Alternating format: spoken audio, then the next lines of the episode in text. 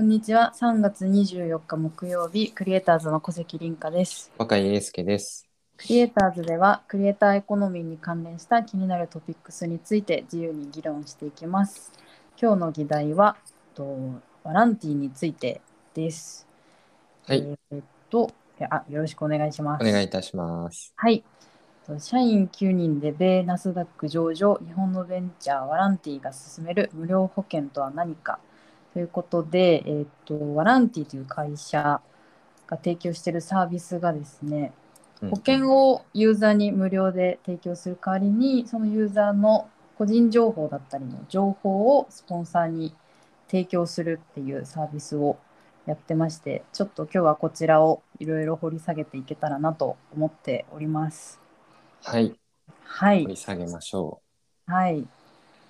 これはなんかありそうでなかったなってちょっと記事を読んだ時にう。うん、思ったんですけど、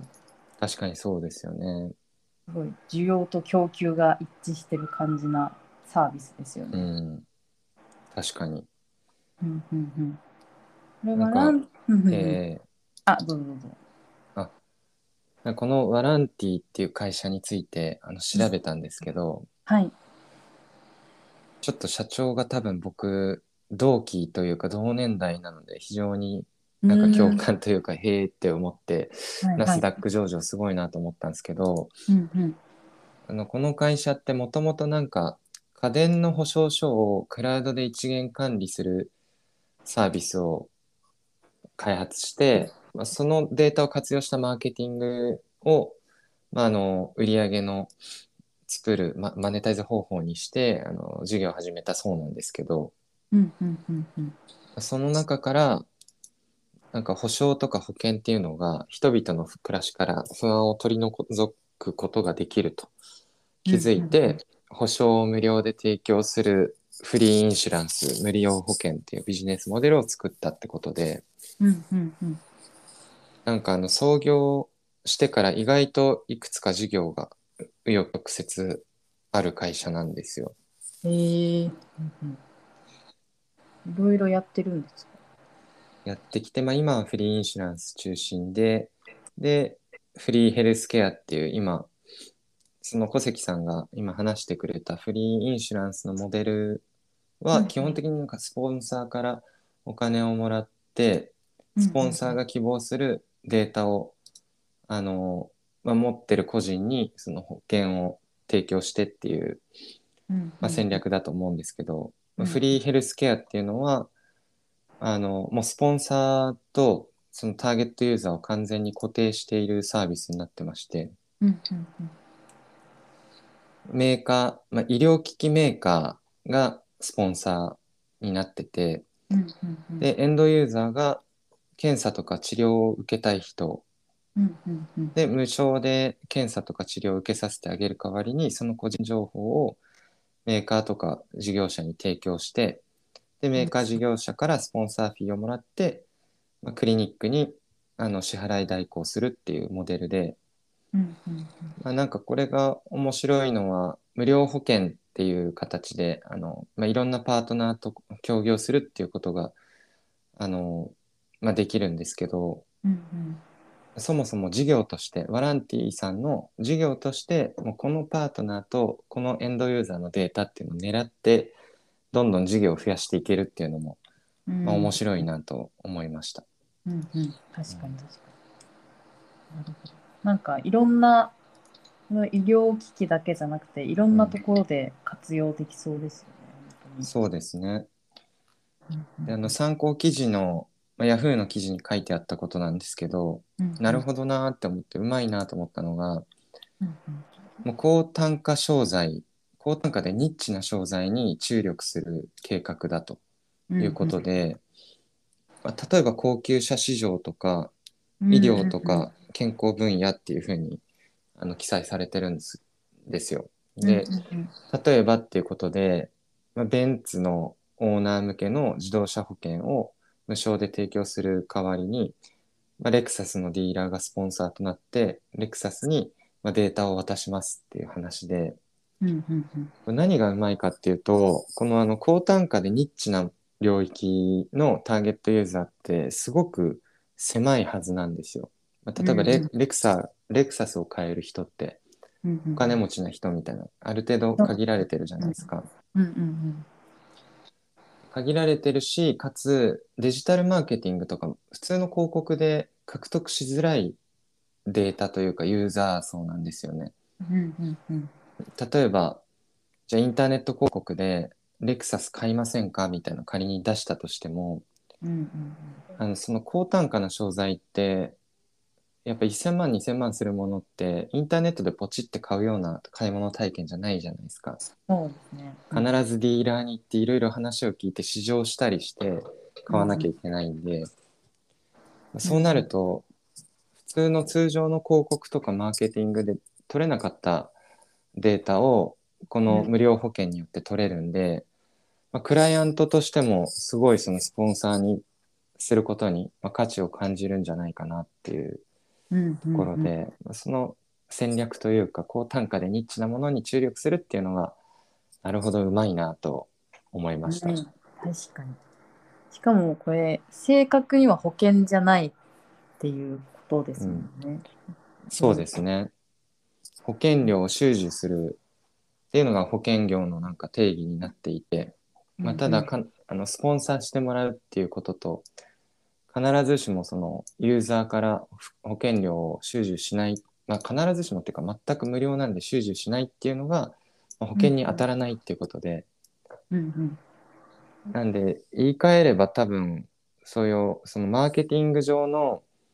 ターゲットリストの獲得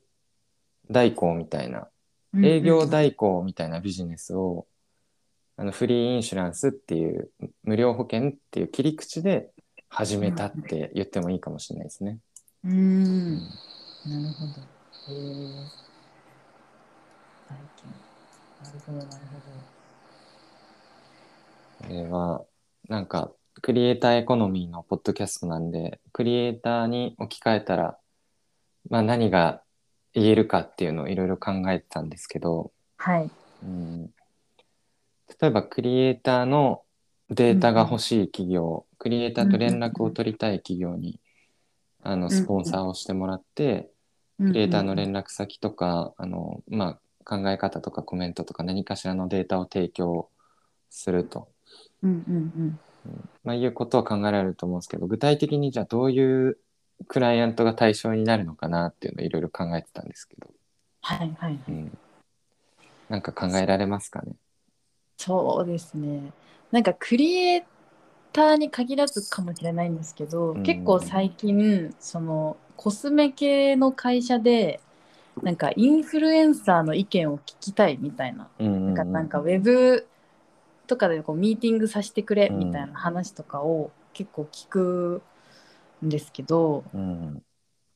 なんかでもまあクリエイターからしたら一応そのコスメの会社とつながれる機会っていうのもあるから、まあ、いい機会っちゃいい機会なんですけどやっぱ結局はミーティングなのでお金とかが発生しなくてうんうんうん。結構まあ時間もその分取られちゃったりとか、うん。そういうのもあると思うんでうん。なんかそういうところとかで使えるのかなって思ったりとかしたんですけど、うん。ちょっとあんまりいい考えがちょっとまだ出てきてなくてですね。いやでもその通りですよね。あのまさにいい使い方だと思いますけどね今のとか、うんうんうん。うん、逆になんか若井さんはあったりしますか？いやなんか僕もまさにそういうのを考えてて、まあ、コスメだけじゃなくて食料品とかも、あの食べ物を紹介するクリエイターとかレシピ解説系のクリエイターになんか意見をもらったりとか、まあ、もしくはその、まあ、データとはちょっと違いますけど、まあ、違くないのかあの投稿で例えば調理器具、こういう調理器具とこういう調理器具どっちがいいですか？みたいな投稿してもらってでそれのコメントとかそういうまあ調査というんですかね調査データを提供するっていうこととかもできるなと思ってて。うんうんうん。ただなんかあのポイントとなることは多分そのインフルエンサーがそういうそのほ無料保険っていうのをやってまでうんうん。あの欲しいデータになるのかっていうことだと思うんですよ。っっていうのは、欲しいデータだとは思うんですけど、まあ、DM ができちゃう存在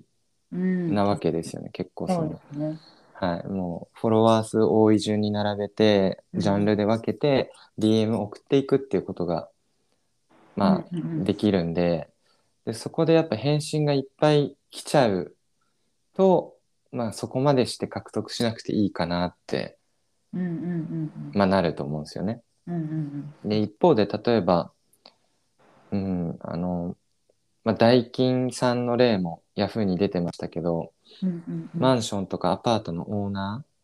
ーのデータが欲しい情報が欲しいと。うんうん、まあ、なので、えー居住者のエアコンの修理費用修理保険をダイキンさんが提供されてスポンサーとしてですね、はいはい。でダイキンがそのマンションオーナーから、えーまあ、入居者の情報をもらうと。いう事例とか出てたんですけどあの例えばマンションあ入居者だけじゃないですねマンションオーナーの連絡先とか情報って書いてましたね。でこのケースで言うとマンションオーナーのリストみたいなのが世の中に存在してんのかしてないのか分かんないですけど多分してないと思うんですよ。はいはいはい。なんでいちいちそのマンション調べて管理会社調べてオーナー誰かとか調べてアタックしなきゃいけなかったんで、そのリストを作るコストが非常に高いから無料保険で一気にリストが作れる可能性があっていいよねってなると思うんですけど、うんうんうん。でインフルエンサーってもうほぼリスト的なサービスはいろいろあるんで、まあ、それでもうすでにリストを作れるし連絡もうん DM でできるしってなると、まああんまりその無料保険やってまでっていうことにはならないのかなとか。うんうんなんでクリエイターエコノミーって言ってもそのインフルエンサーとしてフォロワー数でランキングされないような領域の人たち、うん。うんうんうんううん。ん、例えば映像の編集者とか、なんか CM のディレクターとか、うんうんうん。まあ、そういう人たちをつなげる、まあ、無料保険だといいのかなっていう例えば100万とか200万するカメラ機材うん。のメーカーからスポンサーをしてもらってうんうん。で、えー例えばその CM ディレクターの方々にはうんうん。そうですねカメラ機材の保険とかあとはロケ地を取っちゃった時に天気が崩れてそのロケ地をばらさなきゃいけなくなった時に単純にコストかかるので、そういった保証の保険を提供してもらう代わりに今どんなカメラを使ってるかとか。CM ディレクターがどういう考えでカメラを選ぶのかみたいな情報をもらうと。はいはい。とかだとでもそんなにリスト化されてない人たちだと思うんで、まあ、価値があるのかなって、まあ、ちょっと長くなっちゃったんですけどポイントとしてはだからこの無料保険によってスポンサーするクライアントが得られるリストっていうのが、なかなか通常のデジタルマーケティングとか調査とかだと効率的に調べられない領域がこう価値があるのかなと思いますね。うん確かに。その結構その作り手側とかうんの人とかの情報とかあんまわからないさそうですもんね。そうなんですよね。うん。特にやっぱ1000万とか、まあ、レクサスのケースで言うと、まあ、数百万以上の買い物っていう想定だと思うんで、うんうんうん多分ダイキンさんのケースとかで言ってもマンションオーナーがじゃあどの、まあ、インフラ設備を導入するかみたいなのって数百万単位の買い物になるじゃないですか。そうですね。うんでそう考えるとその数百万を買い物に出す可能性のある人たちかけるうんうんうん。そういうスポンサーっていうことなんで、まあ、インフルエンサー一律っていうのはちょっと難しいんだろうなと思いますね。うーん。なるほど。ちょっとここもまたなんかいろいろ考えれば出てきそうなので、引き続き考えていけたらなと思います。そうですね。はい数百万払うクリエイターってどういう人なのかっていうのを考えると、確かに。はい、可能性が広がりそうですね。なるほど。じゃあ、えっと、今回もあの関連リンクは概要欄の方に貼っておくので、ぜひチェックしてみてください。はい、じゃあ、そんな感じでありがとうございました。りがとうございました。はい